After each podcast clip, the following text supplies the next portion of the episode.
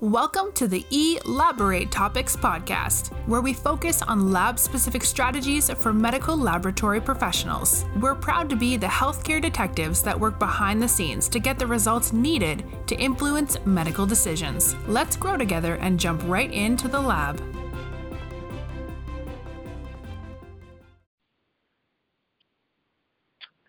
Hi, friends. Welcome back to another episode of Elaborate Topics. I'm your host for today's show, Stephanie Whitehead.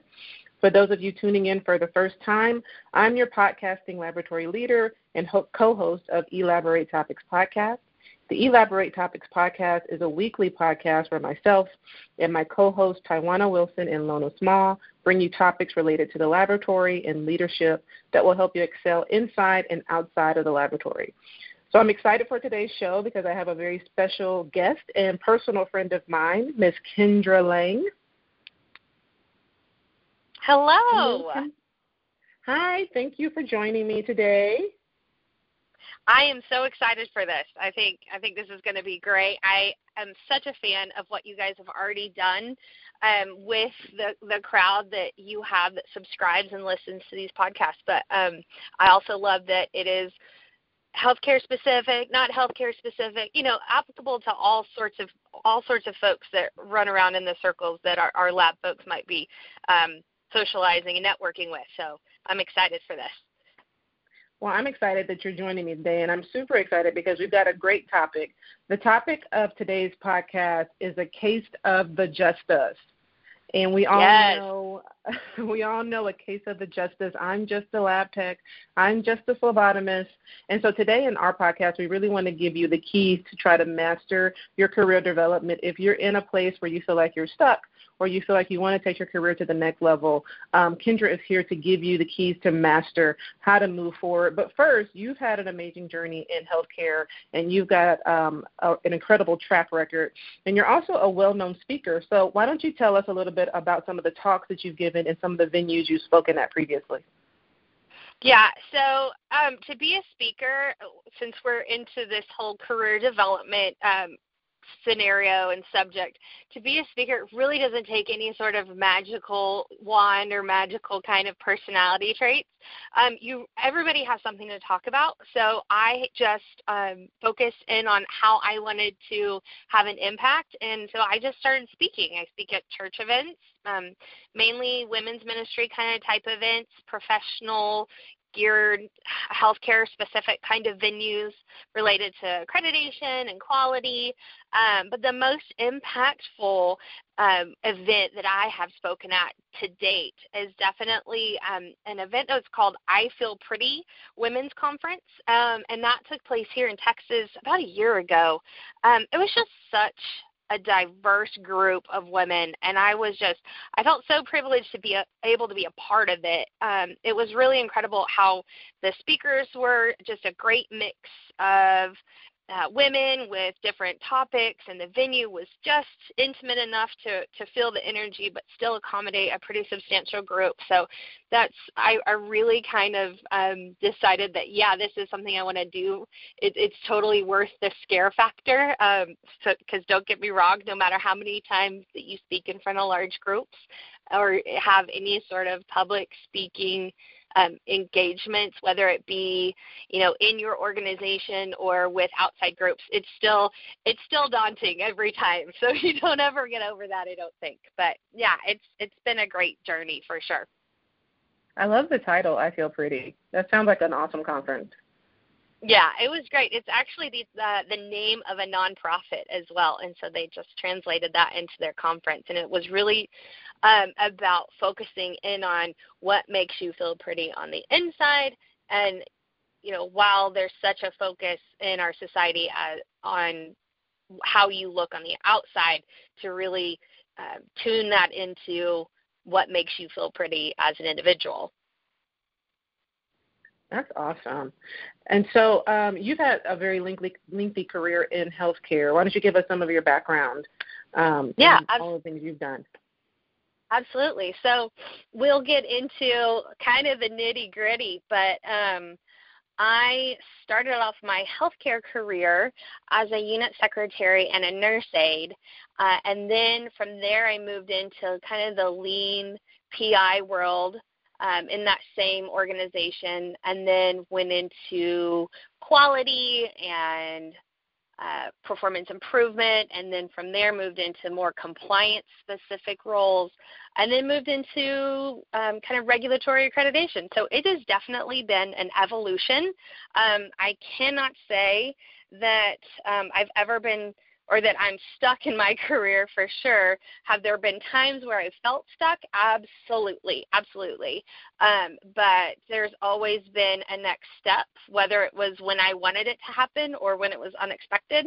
Um, and you know, I'm sure uh, you as well as the audience can kind of um, relate to you know wanting things to happen in your own time, and that's definitely uh, been a struggle of mine, being kind of a uh, an OCD controlling type person. Um, I want to control when things happen and how they happen, but um, it's definitely been an adventure in the evolution of how I've gotten to where I have, and I'm just I'm super blessed and um, you know being able to fo- uh, focus on what I want out of my career and having the support around me to make it happen, I think has been absolutely necessary.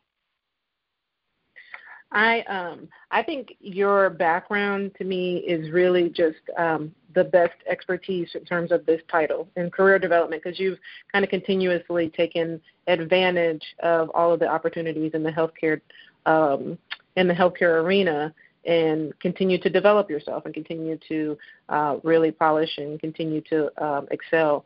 And so, me and you were talking um, in preparation for this podcast episode, and we talked about, you know, right now, speaking of next steps, people who are frontline workers right now and how they may be considering, you know, what they're doing and how they're doing it, and maybe considering needing to, you know, continue to escalate their career and move up and um, move forward. And um, we kind of talked about how just based on all of the events of 2020 and COVID-19, et cetera, the definition of, of frontline worker expanding. Do you want to talk about that a little bit?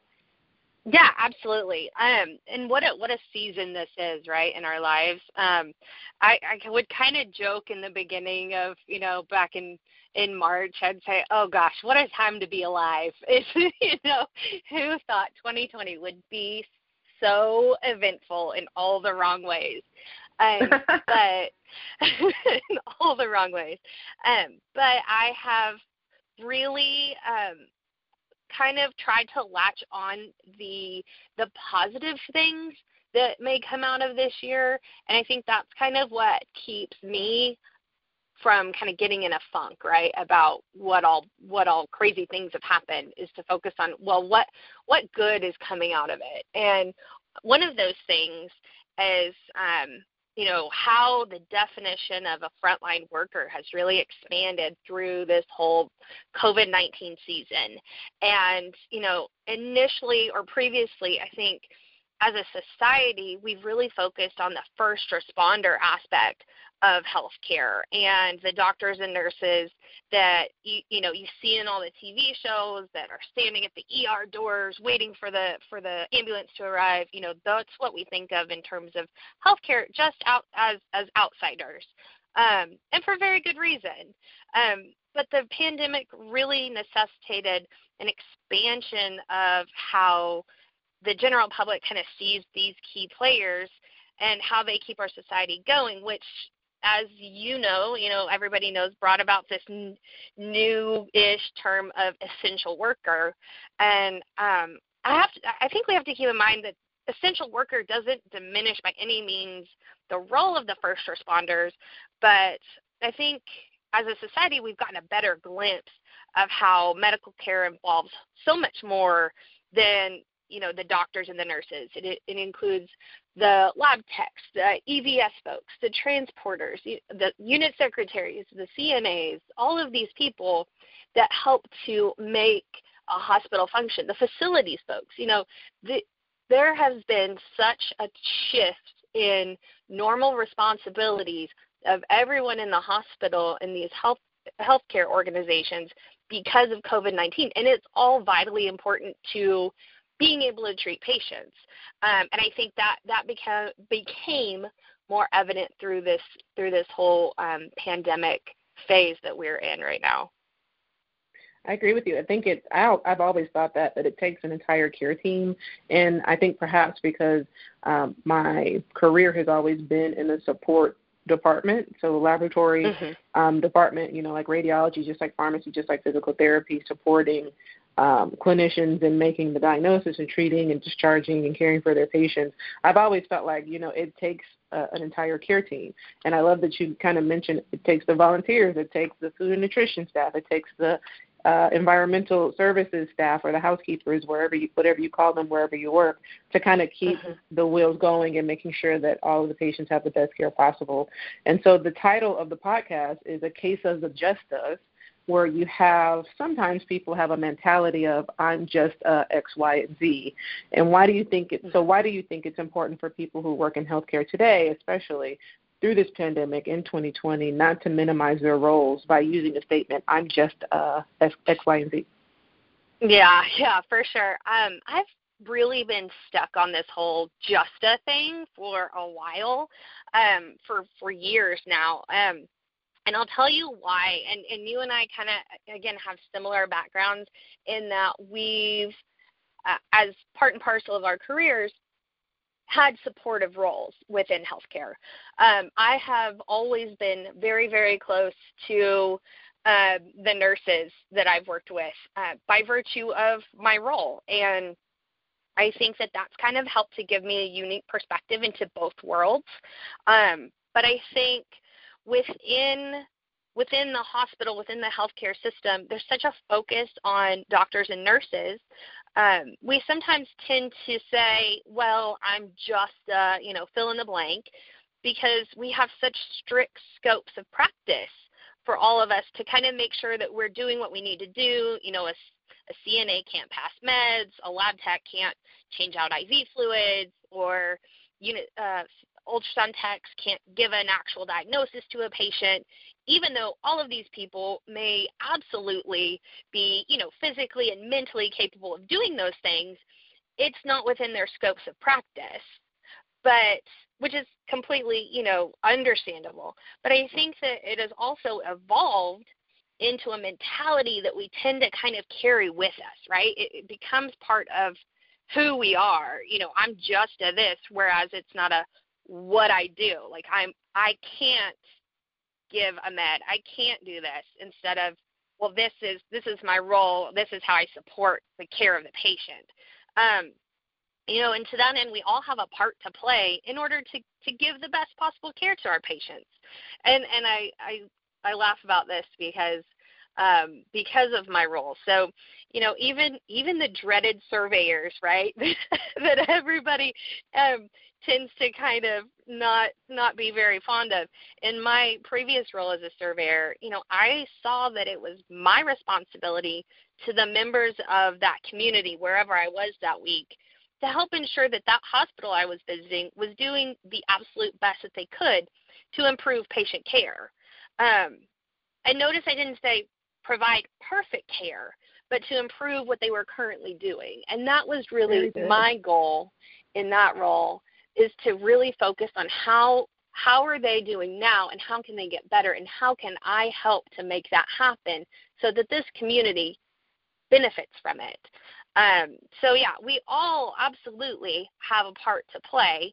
Um, and there's never, never, never such a thing as a I'm just a this.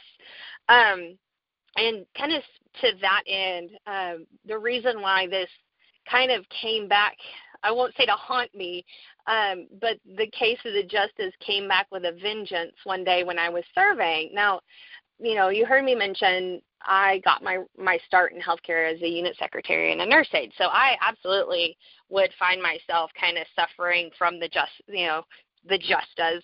And um, that being said, it, being a unit secretary was absolutely one of my favorite job, jobs that I've had in my career just because I loved what I did.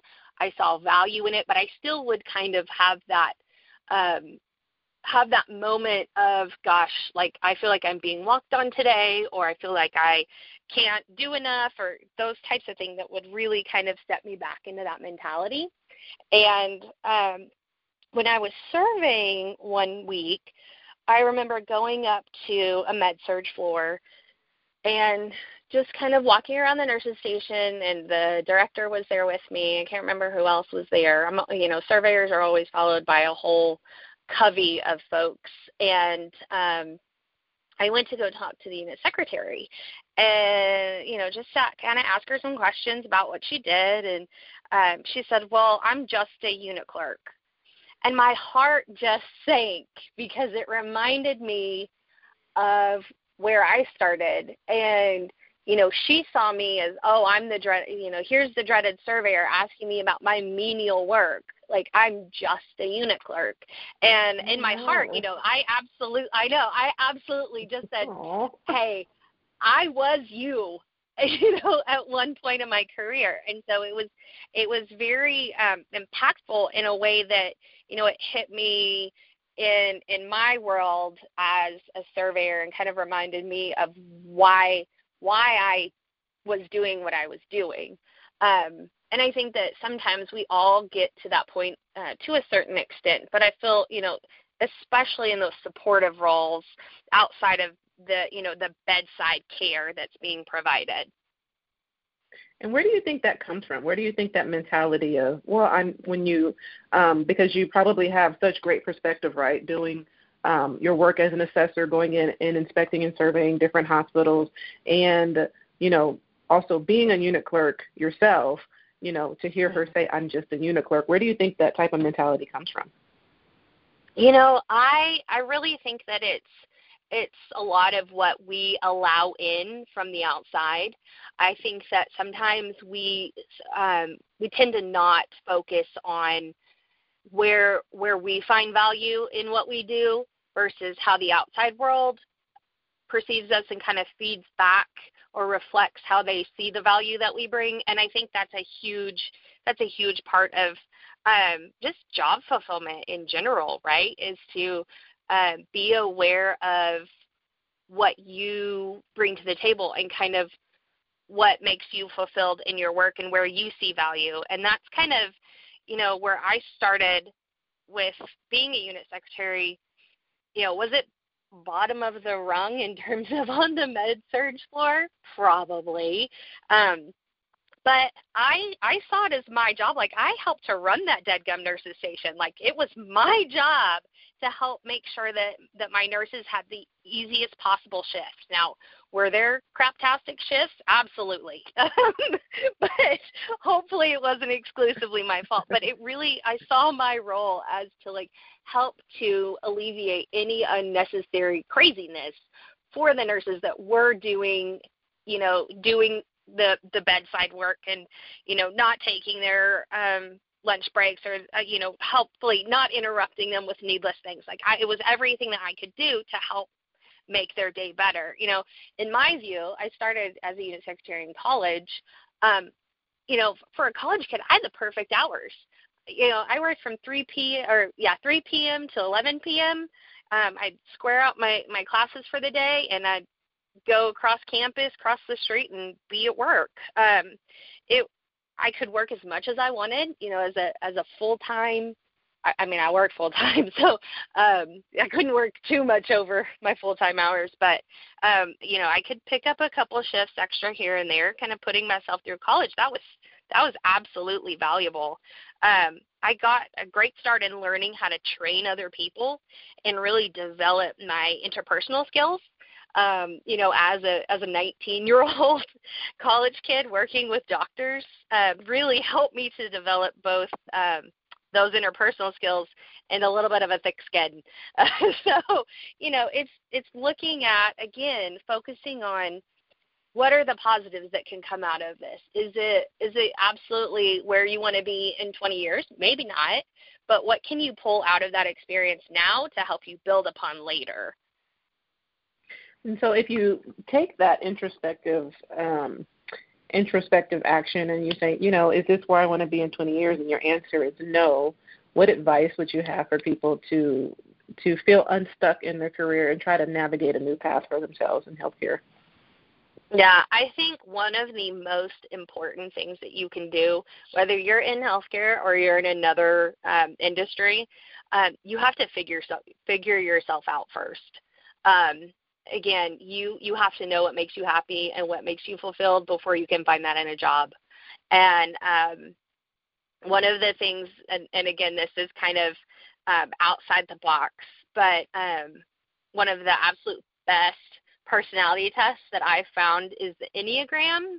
Uh, it's spelled E N N E A G R A M. Um, you've probably heard of DISC or Myers Briggs, or you've seen some of those personality uh, questions come through in like an online job application. Um, a lot of those job applications ca- have started to incorporate some personality tests. Um, but I've found that the Enneagram is best for helping me to really dig down into what makes uh, me tick rather than kind of an overview of or a summary of personality traits that I already know. Um, so it's it's been really great. I've I learned about it about a year ago and have um, in the last probably six months really been digging deeper into what it means to be. So I'm an eight. Um, so they're they're numbers one through nine, and um, I'm definitely an, a type eight. so if you go and Google, is, is, it better the higher you go, or what? well, I guess, I, you know, I guess it depends on your perspective.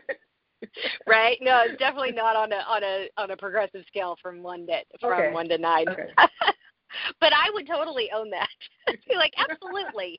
then you're going to call me a liar after you Google it. But um, but no, it really um, helps to learn, especially about like I've had uh, a couple of friend groups. We've taken it and and learning more about your friends and what makes them tick. Like it's just really a great tool, and there's so many resources. I mean, you can you can search this this podcast podcast platform you're on now for Enneagram, and there will be so many Enneagram podcasts that pop up to to that kind of help you to learn more about um, each type. Um, so that's digging really deep into that. But no, I think that Enneagram is a great place to start if you just if you just don't feel super passionate about one thing or another. It's a great starting point um, to really help with that self reflection and see okay maybe where can I go from here?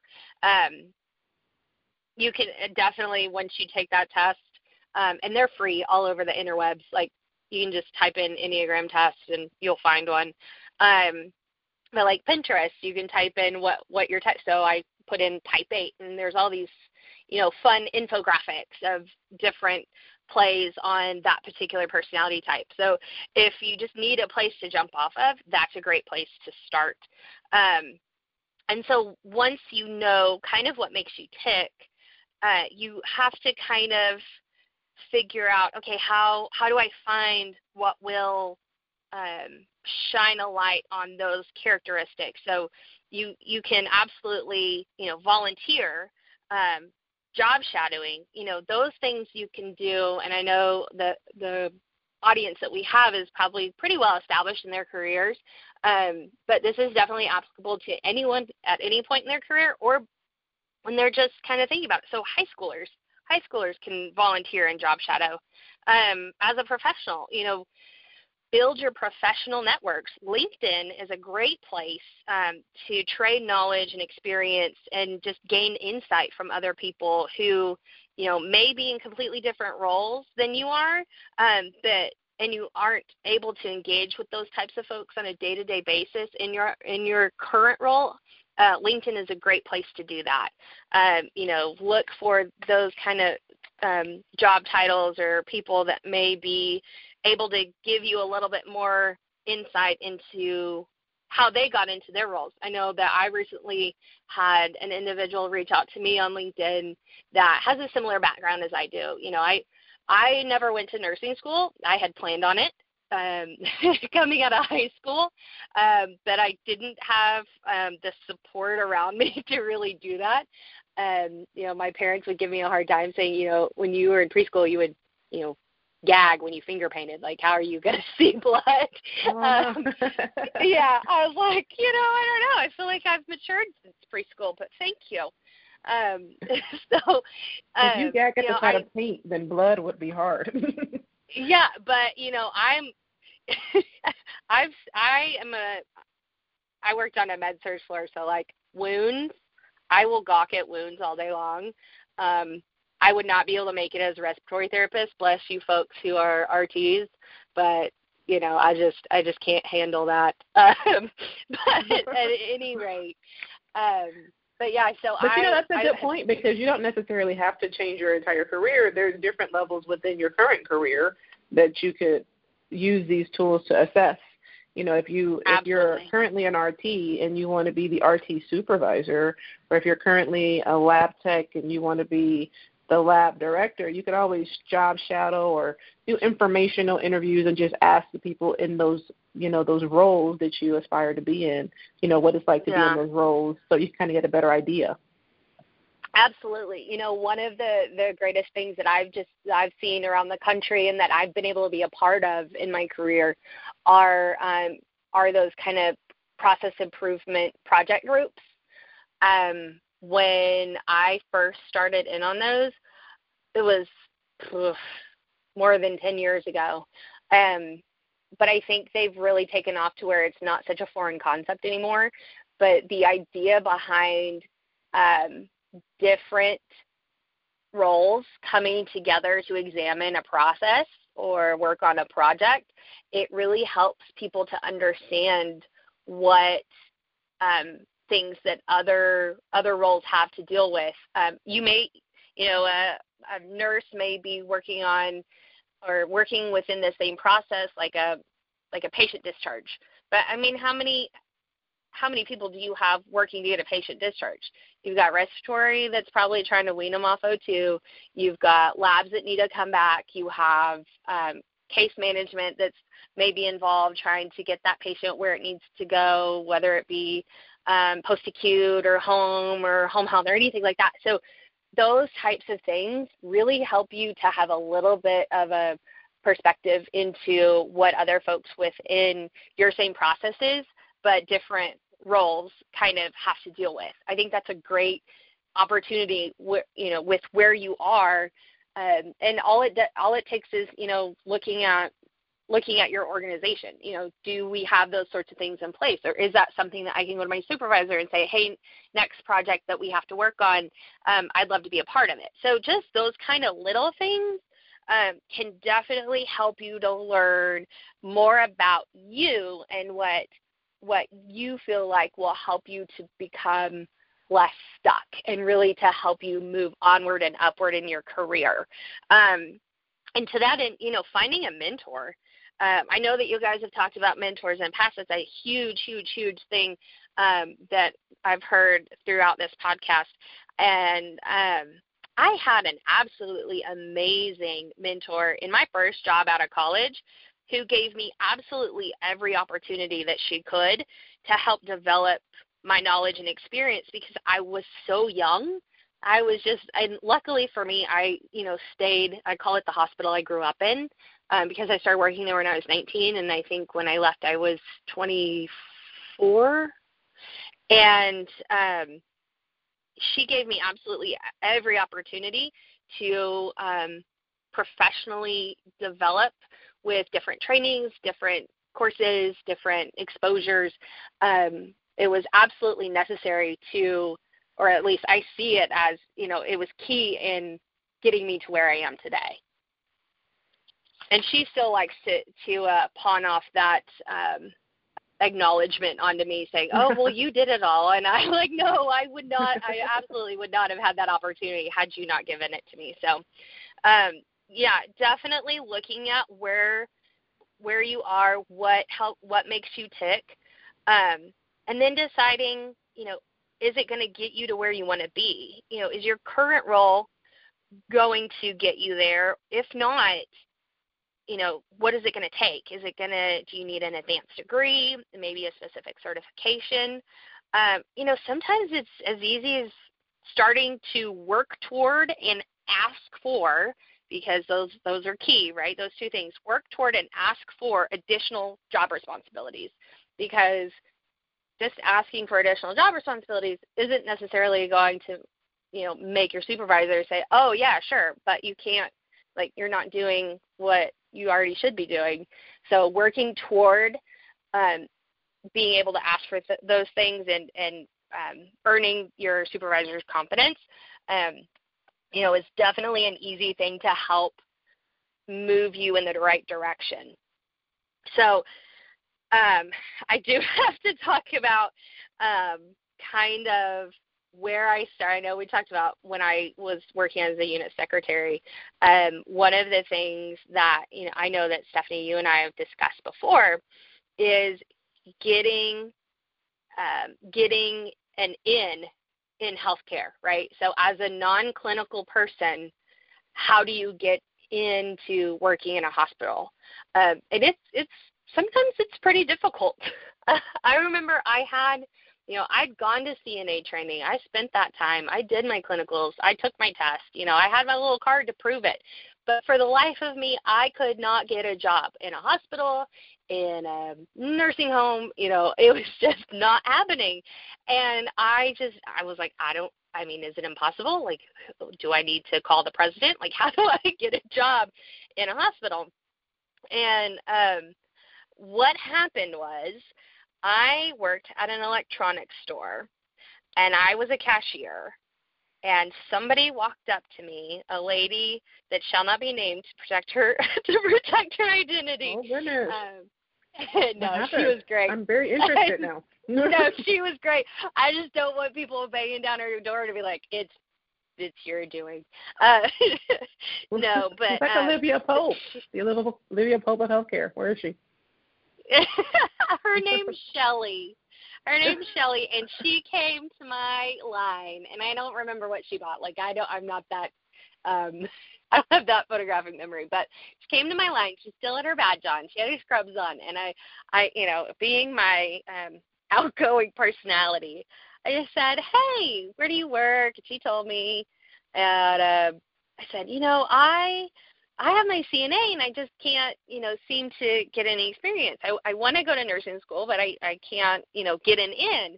And she said, well, actually, we're looking for a unit secretary to work from 3 to 11, 3 p.m. to 11 p.m. She's like, here's my phone number, or here's my nurse manager's number. Um, give her a call tomorrow. And and I lived happily ever after. I I gave her a call, and within a couple of weeks, I was I was hired, and you know, so I I had already gone through the process of applying to the hospital and never heard a peep. Um, but it just took that one conversation to say, you know, oh, this is this is my plan. This is where I want to go. But you know, I'm having trouble. What are your thoughts? And so that kind of goes back to just that informal networking to say, you know, can I have a conversation with you? What did you do? And um, it's really key to helping to open those doors that may you may not know even exist. You know, it may look like a, a wall, but it, or a bookcase, but it's one of those hidden doors. You just kind of got to right. push on a little bit. Um, but yeah, I think that for me, it's been key to really think about where do I want to go? And that's to say, it hasn't necessarily stayed the same throughout my career. You know, starting yeah, off yeah, as yeah, starting off in um, you know in a frontline kind of role such as a CNA or unit secretary, you think, okay, do I want to be a nurse or do I want to be a nurse manager, or you know, what's the ultimate goal? Well, for me, kind of moving up the way I went. You know, I'm non-clinical. You know, I don't. I you know tell people I don't have any initials behind my name yet. Um, I will here in about a month or two months. But um, you know, it, it's kind of it kind of would try to build up in me this just a's. You know, a case of the just a's. Say, well, I don't. I don't have the initials behind my name to really get me to where I want to go. So then, okay, what did I do? I tried to figure out the initials that I needed to get me where I wanted to be. Um, and for me, it really took a little bit of introspective, like, okay, what's the ultimate goal? Well, I want to be in the C-suite at a hospital or a health system, and okay, where what do I need to get me there? Well, I started on my um, master's in business administration, and thankfully, finally, seven years later, um, I will be graduating in December. Um, and you know that I mentioned the seven years is to say, you know, I got derailed a little bit, but I, I'm making it happen. And even during the course of finishing up that piece of my career development, my career aspirations have changed. And it's not to say that that MBA won't help me, if, you know, in my current role and where I go eventually, but just from where I started, um, absolutely has evolved from uh, from that starting point. So I think that it can absolutely, you know, kind of change and move along, uh, but keeping an eye on where you want to go and having a plan in place. I think those are really good points. And congratulations on um, your degree and all the hard work that you've put into that. That's an awesome achievement. And thank I think you, it's important you, for thank you. No, I know I know how hard that is. so um, seven years or ten years or a hundred years, at least you are, you know, getting over the finish line. And just for our listeners out there, um, this is like a cyclical process, especially if you're early in your career or even if you feel like I'm towards the middle or end of my career, you'll constantly be evaluating where you are in your career and the job that you're doing and the job title that you have versus what you want to be doing for the next five, ten, twenty years of your uh, as your life as long as you're working. And so it's not a process where it's like, okay, I've done all my networking and I'm done. I have a job. You'll continue to network. You'll continue to keep your um, resume updated. You'll continue to meet new people, and then you'll continue, if you want to, um, to advance in your career and develop um, the things that you're going to be doing next. So it's it's kind of a cycle. It's kind of a cyclical thing. So you don't ever have to be stagnated or feel uh, stuck. Now, if you get the perfect job and you have the perfect title and you feel you know this is what I want to do until I retire, that's great. And I think then your role becomes being the best at that, going to all the conferences, you know, um, talking to people, publishing, doing research, whatever you can do to be the best of the XYZ that you are um, in that field. So I think those are all great points. And so as we wrap up the conversation, I love to always leave our guests with advice that are um, actionable things that they can walk away from our podcast with um, and help them in their professional lives. So, what recommendations do you have of things that you use, whether it be um, reading material or websites? Um, I know you've already given us the great Enneagram test, um, or maybe apps that you use that you can leave our listeners with. Yeah, um, gosh, there's so many things, but I think the the practice that has really helped me um, both personally and professionally to kind of give me uh, the start that I need every day is I know this sounds a little bit crazy, um, but about a year, a little over a year ago, I, I looked at, okay, what time am I waking up every day? And pushing that up or pushing that back an hour. So I was waking up at like six and saying, okay, I'm going to allow myself one hour in the mornings to um, kind of have that calm before the storm. You know, I have I have three little boys that I have to get up and move in and get to school, and you know, everything, especially during the whole distance learning thing, was key to kind of having a little semblance of control over my day. So having a, a practice to really focus on um, how you're going to structure your day. So for me, that was I wake up at five, I make my coffee, I sit down with my my planner and I say, okay, what meetings do I have today? What do I absolutely need to get done? You know, whether it be for work or school or the kids, and kind of having that starting point. Um, and then looking at, gosh, what am I what am I grateful for today? So five things, five um, kind of gratitude points for the day to say, you know, we may not have gotten to bed on time last night. We, you know, there the dogs maybe woke me up in the middle of the night, so it's like kind of a rocky start. But how what what am I grateful for today that will kind of help to reframe my day as I get it started? Um, so that kind of focus on um, kicking off your day every morning has been absolutely key for me. And for the listeners that would want to reach out to you for additional information, or like you said, you had a person reach out to you on LinkedIn, how can listeners um, contact you after this podcast? Yeah, so um, you can find me on LinkedIn, Kendra Lange, L A N G E. Um, I got a, a blue blazer you'll see in this in this podcast. I think is the same picture, um, or you can find me on Facebook or LinkedIn, and my at is K Lange K L A N G E Speaks S P E A K S. Um, that's where I kind of post a lot of my personal development kind of thoughts and um, places that that I'm going. Um, when back back when we were allowed to travel on a oh, regular oh, yeah. basis, um, a lot of my my travel days are are there, kind of documented. I focus a lot on. Um, I know there's probably a lot of moms in the audience, working moms in the audience. I focus a lot on um, some of the things that come along with being a, a kind of career minded mom.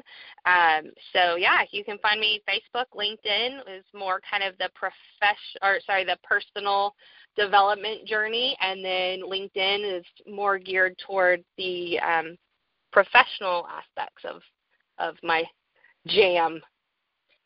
Well, thank you for joining me today on this episode, Kendra. It's very yeah, uh, enjoyable thank you. to talk to you. And thank you to our listening audience for tuning in to today's show with our special guest, Kendra, who has shared the keys to mastering the art of career development. If you like what you've heard today and you want to listen to some of our previous shows, um, I direct you to directimpactbroadcasting.com, um, Apple, Spotify, Google, all of your um, normal podcasting platforms. Please remember to email us at elaboratetopics at directimpact directimpactbroadcasting.com, sorry, to learn more about this topic and others or to be a guest on our show. You can follow me at Stephanie Whitehead on all of my social medias, Facebook, Instagram, and LinkedIn. And please stay tuned next week where we'll have another amazing episode of Elaborate Topics. And until then, have a great day. Thank you for tuning in to another episode of Elaborate Topics where your hosts discussed relevant strategies for laboratory professionals. Please subscribe to this podcast on your favorite podcast platform and listen to us on directimpactbroadcasting.com. Stay tuned for another episode with information you can use to excel in your laboratory career.